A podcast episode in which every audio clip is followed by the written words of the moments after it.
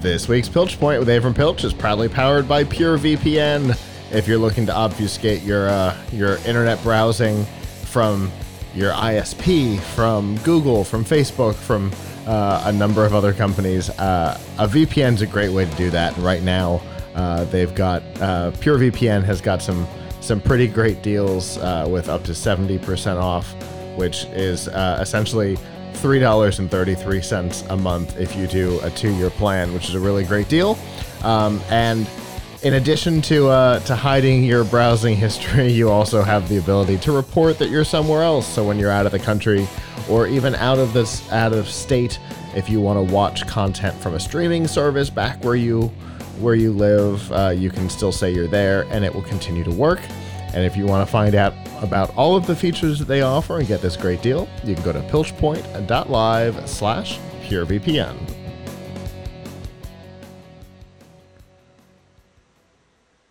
All right, Avram. What have you got for us this week? So I wanted to talk about about upgrading your PC.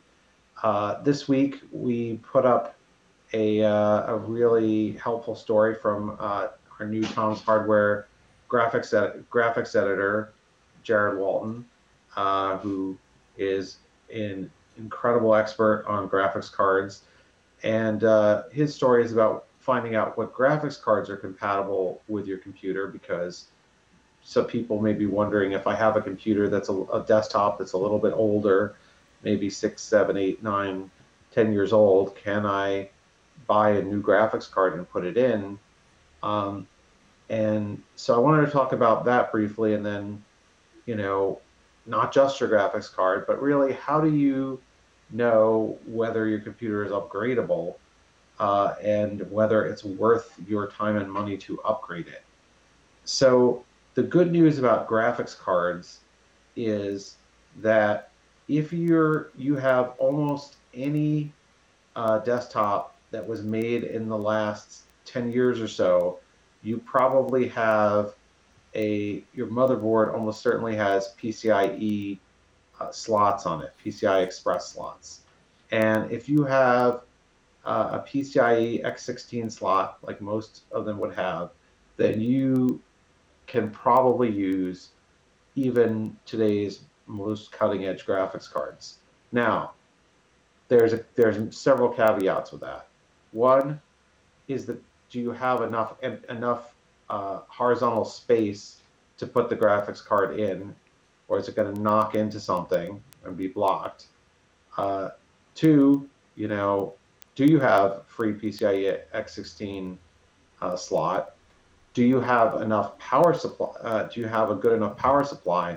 Most modern day uh, modern day graphics cards require a require at least a power supply with at least an eight pin, a special eight pin connector, or an eight pin and a six, or an eight plus six pin connector uh, for the higher end stuff.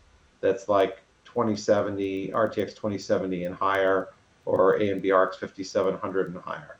Um, and, or if you are getting like the top of the line RTX 2080, uh, you need a dual dual eight pin uh, power supply. And your power supply probably you'll want to be, if you're using a modern graphics card, at least, uh, you know, 500 watts. Uh, but you could get away with maybe a 450, maybe a 450. 350 if you're getting a really low end graphics card like the like the GTX 1650. Now, the, the question though, forget if forget even whether those model numbers I said to you make sense, is do you actually get a benefit from update from upgrading? And that's a question that you can ask globally, not just about your graphics card, but about upgrading your RAM, upgrading your CPU, upgrading your power supply, upgrading your storage. If your computer really is this old, a new component will stick out like a sore thumb. You're going to get, you know, you're going to get some brand new wheels to put on, you know, to put on your old car. It's still, it's not going to go much faster. right? Uh, gra- if your CPU is slow, a faster graphics card will help you play games, but the CPU is now going to be the bottleneck. Um, so uh, you you really when before you make an upgrade to your system, any kind of major upgrade, you have to think, well, is the rest of my system going to now not work so well with this new component?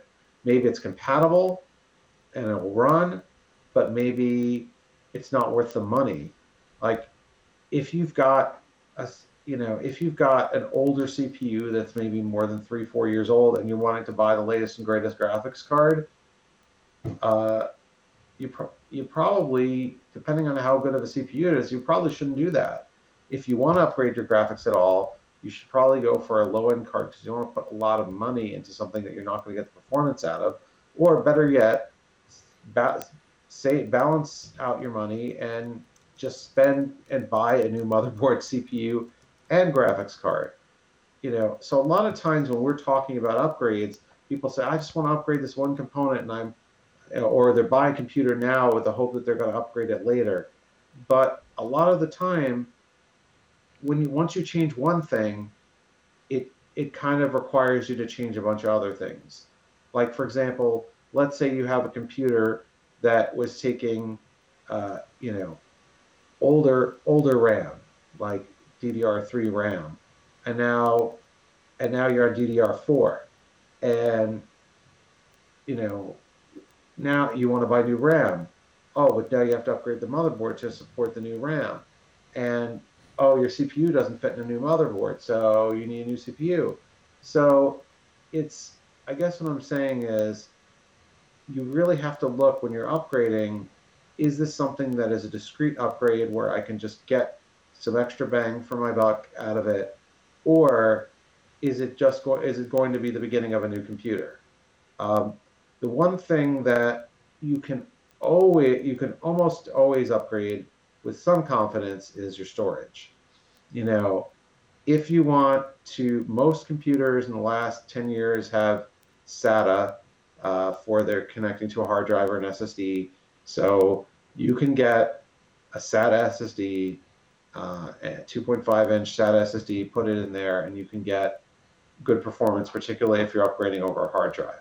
What you can't do, of course, is unless your motherboard is new enough to support it, get the fastest SSDs, which are now all uh, M2 NVMe type SSDs on a chip that you need a slot on your motherboard uh, to support.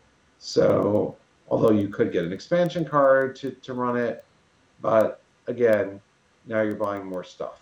So, uh, I really encourage folks uh, to check out our article on what graphics cards are compatible with my PC uh, to learn more about about this. Uh, but my advice is, if you're looking to do an upgrade, make sure that what you're getting not only is capable of working with your computer, but is capable of giving you the benefits that you spent the money for with your computer. If you buy a card that is, can support 4K gaming and costs you $700, but you're putting it into a five year old computer with a five year old processor, well, you're not going to be, you're probably not going to be able to play 4K games on it because the processor and maybe the RAM aren't going to be fast enough to to keep up with that graphics card.